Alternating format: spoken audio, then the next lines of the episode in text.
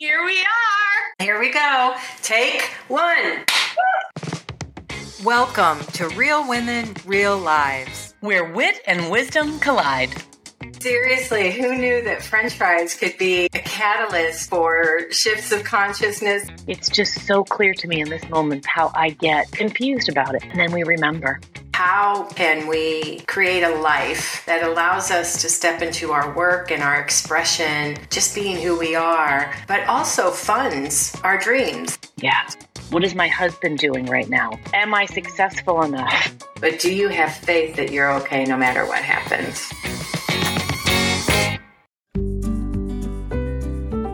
Hi, welcome everybody. So glad you're here for the Real Women, Real Lives podcast. This is Barb Patterson and Melissa Palazzo Hart. So today I'm going to turn it over to Melissa right away. Let's talk about courage. Hmm. As you said that, I saw an image of the Wizard of Oz, the lion, of course.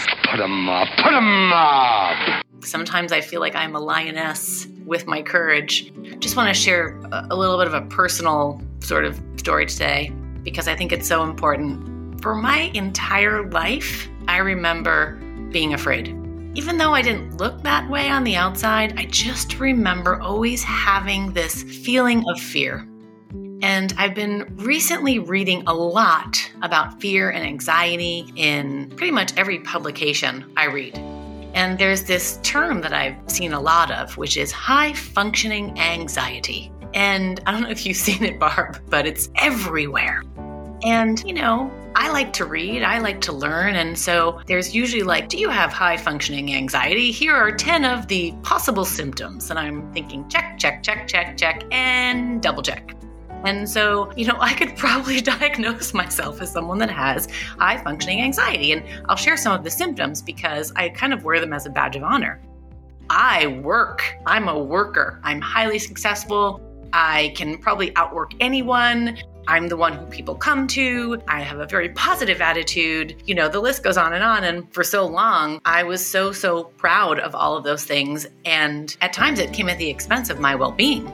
You know, I got uh, very, very sick. I was diagnosed with an immune deficiency disorder.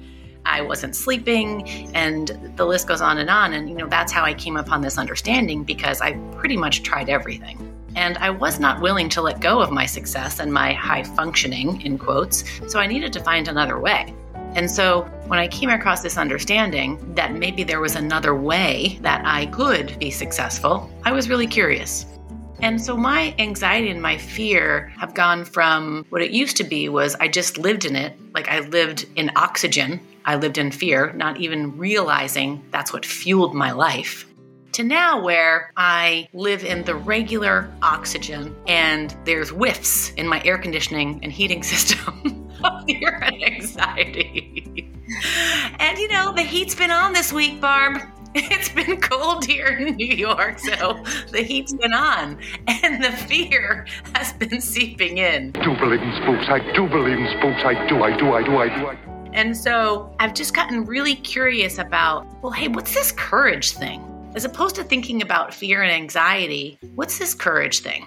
And for whatever reason, I believe that courage was something that some people had and some people didn't. And sometimes I had it and sometimes I didn't. And so this week I've been waiting for that courage to come into my heating system. I was king of the forest. And I've kind of been sitting and thinking about courage and fear and when I could exchange one out for the other. And then, for whatever reason, I remembered something someone said to me a long time ago. And it was, you can't really think your way into acting. You actually can act your way into thinking. And I liked that. And then I remember I used to say this to a couple people that I worked with many years ago. I said, sometimes you have to do the uh, you don't want to do so that you can do the things you want to do. So that was also floating in the atmosphere this week. And so for a couple days, I sat in my no anxiety and check boxes, and I just decided to take an action. I decided, ooh, and I even get chills thinking about it, to send this email about a project I was really, really excited about. Something that just gets me so darn excited. And then I thought, okay, I'm gonna press send. And I press send. And I felt courage. And I thought, well, isn't that interesting? It was actually after I did the action that that feeling came about. And so sometimes the courage comes before, sometimes it comes during, and I guess sometimes it comes after. And the reason I'm sharing all of this today is because I don't want me, and I really don't want you who is ever listening, to not take an action that's in your heart, that's in my heart, because I have fear, because I have thoughts of fear. Life is too precious for me and for you to not take the actions that are in our heart because we're afraid of what the result may or may not be. And the truth is, I have no idea of what the results will be. And I have not heard back from that email. but here's the honest truth I actually don't care as much about the result. What I care about is showing up for myself and what's in my heart. And the truth is, the rest is up to the powers that be. But here's what I do know if I don't show up to that freaking plate with my bat and swing, I sure as heck am not going to hit that ball. I got to get in the game or the ring or whatever other metaphor we want to talk about. And that's the invitation today on courage for you to get up with that bat and swing. And you know, there's so many stories about Thomas Edison, about how many times he failed with the light bulb. Uh. Or how many times Michael Jordan didn't get that ball in that basket. But that's not what we remember. We remember the time that they did. And so, human nature potentially, but I'll speak for myself, I sometimes can have a tendency to look at what I haven't done as opposed to what I have done. And that's okay. And I want to leave it there, but I do have one other one other thing I want to mention, and, and I'm just going to say it's called dumpster diving. You're going to leave them hanging. Now they have to listen to me to get to the good stuff. That it's like I'm the last meeting before happy hour. You know, that's where you just put me. I'm that one last work call before you can put the laptop down. Yeah. all right, I'll take it. I think it's cool that you're pointing what I hear and what you're saying and resonate to is one, courage isn't required to take action at times. Sometimes, you know, I don't feel courageous. Sometimes I feel afraid. Sometimes I don't. But to really see that we can step into action regardless. And I think confidence isn't required. You know, it's all those things. It's just really cool to realize mm-hmm. like we can be in any place and take action and step into something. And I think the other thing I heard in what you're saying is it feels so much more alive it feels so much more alive to be in the game rather than watching it, right? To be in the activity of what I'm curious about versus thinking about it. You know, it's more alive to be in my life versus thinking about my life from the sidelines, you know, and that dance to really appreciate the feeling of coming alive does something for us whether we're feeling insecure or we have our stuff together, whether we feel like we're courageous or not, it's like I can so resonate to that. The amount of times I've thought about something for eons before I hit the go button, right? Or there's that funny, I know everyone relates to, right? Like that thing that you think it's on your to do list for months and then you finally do it and it was literally 10 minutes. Yeah. You know, but that's true for what you're saying too, for those places that feel more vulnerable to us, like the thing we really want. You know, whether it's the call to a loved one to share something, or it's to take something that feels risky and bold to ask for a job or to ask someone to support you or work together. And you know, there's all places where that vulnerability to step into the desire, to step into the place we're drawn, to step into action, like you're saying. As I'm saying this, Brene Brown comes to mind. And, you know, she, I think, has done such an amazing job of articulating that courage and vulnerability go together. Yeah.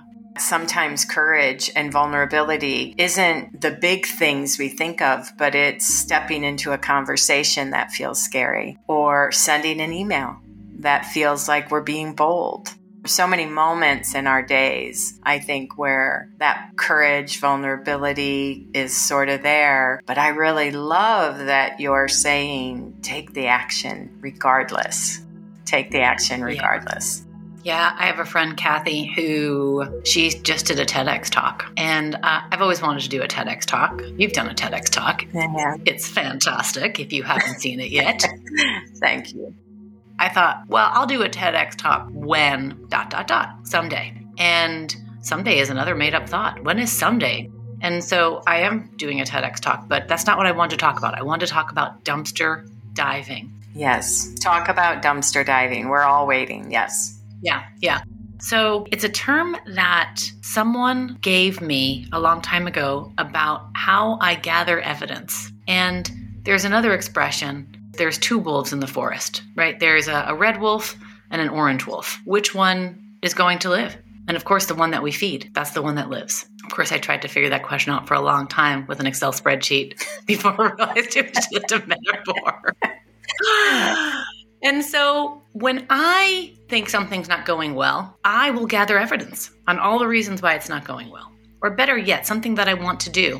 I will try and figure out all the possible outcomes before I take an action. And so, it's kind of like diving in a dumpster, right? If you're walking by a dumpster, we have dumpsters here in New York. You smell it, it doesn't smell good. Most people would continue to walk by the dumpster, right? So, if I have a feeling that doesn't feel good, you would think maybe, okay, walk on by. But what I've done in my life innocently is I've opened up that dumpster put my head inside, jumped on in, and started looking through all the garbage. Very visual, very visceral. Yes. This is not a good idea, people. This, this is not a suggestion.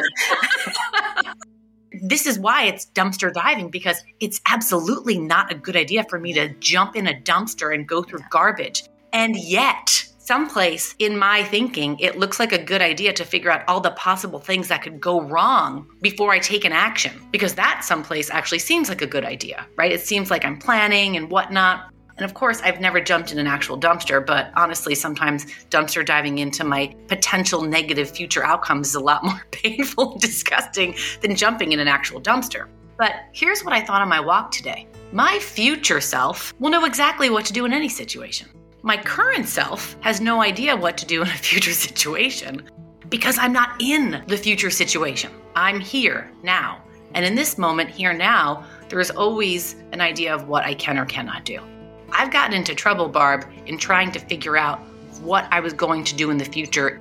I took um, statistics and quantitative analysis in school, and there were a lot of if then analysis. And that's what I was doing in my life. I was if thenning and trying to plan for a future that did not yet exist. And that goes back to courage a little bit because if I'm doing that, if I'm doing if then about the future, I'm not able to actually make a move in the present because I'm dealing with things that don't yet exist. And so, future Melissa, future you who are listening, you'll know exactly what to do in each present moment. And that again gives us more freedom to make decisions about this moment because it's really all that exists. So don't go in the dumpster. Don't be like Melissa. Don't go in the dumpster. yeah, no, um, I might have to join the dumpster diving club because I can totally relate to what you're saying. And I do. I think it's funny because logically it could make sense to do the what if scenario planning and the thinking it through to try and avoid the unknown or getting derailed when we realize, like you're saying, like, oh, what if I can handle it no matter what? You know, and to your point, and then in the moment, we get ideas on how to respond to real time, though. It's in real time, right? Because until that point, we're living in a world of imagination. Come with me, and you'll be in a world of pure imagination. That's it. It's just imagination. So, yes, sometimes thinking that through might help me feel like, okay, I could do it. But what's interesting is to realize do we know we're just in a world of imagination? Yeah. You know, and also, do we know we have what it takes to just step in and take action? And I've like been obsessed in my life for many, many years about finding my purpose. And hmm. because I have my purpose linked to happiness and fulfillment. And it just looked like if I could find that, everything would be smooth sailing, right? Mm. And I was like curious. It was like, what's my big special? It had to be special too, right? Couldn't just be ordinary. And then I felt it left me in this feeling of somehow I'm not living up to my potential. Mm. Like this feeling of that I'm not quite getting it right. And that would bum me out. Like, you know, literally, it was a place I lived in. When I started to see what you're saying, and still today, again, I think hopefully people know we're sharing kind of our journeys, but you know, there's no arrival. you know, it's uh, in the human experience. There are things right now that if I just allowed myself to step into them, I would see something, and things I'm overthinking to this day. Right, but that said, when I let go of the angst of trying to figure out my purpose and started to just be more willing to be in real time, like you're saying, and to try new things, to see that I really was okay no matter what, that I could step into life and then figure out what to do. I didn't have to plan it for, you know, ever. I started accessing new parts of myself that I'd spent years wondering why I wasn't living up to my potential Wow.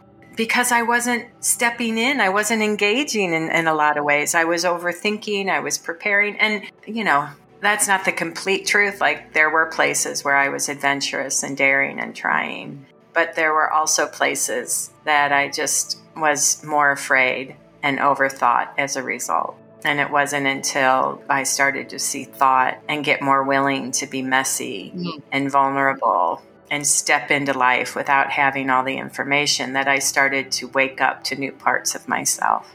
Mm, I love that. a long time ago, I took this graduate program in spiritual psychology, and they talked to us about three foot tosses. And the idea is that to get across a field, some people think they have to go in these very long stints. But the research shows that if you plan three foot toss after three foot toss after three foot toss, you will always get to some place. And the idea behind that is kind of like a lily pad. A frog, when it jumps to the next, I'm not a frog, but when they jump to lily pad, they only can see the lily pad right in front of them. And so I have to remember that. My job as a human on this planet is to jump to the next lily pad, not think about the lily pad after that or the one after that. And so that's what I'm going to remember about courage and action today to take that three foot toss, to jump to the next lily pad, and know that the next lily pad will present itself. I think that's a perfect place to end our conversation today. I love that. Thank you for that. Thank you, everyone, for being with us today. Thank you so much, Barb. Always love hanging out with you. And Yeah, you too, Melissa. yeah, thank you all for joining us. Bye bye. Bye bye. Thank you so much for listening to Real Women, Real Lives with your hosts, Barb Patterson and Melissa Palazzo Hart. We hope you enjoyed this week's episode, and if you did, go to Apple Podcast or Spotify and follow, give us a rating, and leave a review. If you know anyone that would benefit from our conversation today, we'd love for you to share it with them. What topics do you want to hear about in future episodes? We'd love to hear from you. You can email us at realwomenreallivespodcast at gmail.com. Want to see the show notes or read a transcript of this show? You can find it on melissapalazzohart.com or barbarapatterson.com. Thank you so much for listening to Real Women, Real Lives. A special shout out and thanks to our producer, Janae Arthur of Peripheral Media. Until next time, remember take the mask off. No filters, just possibilities.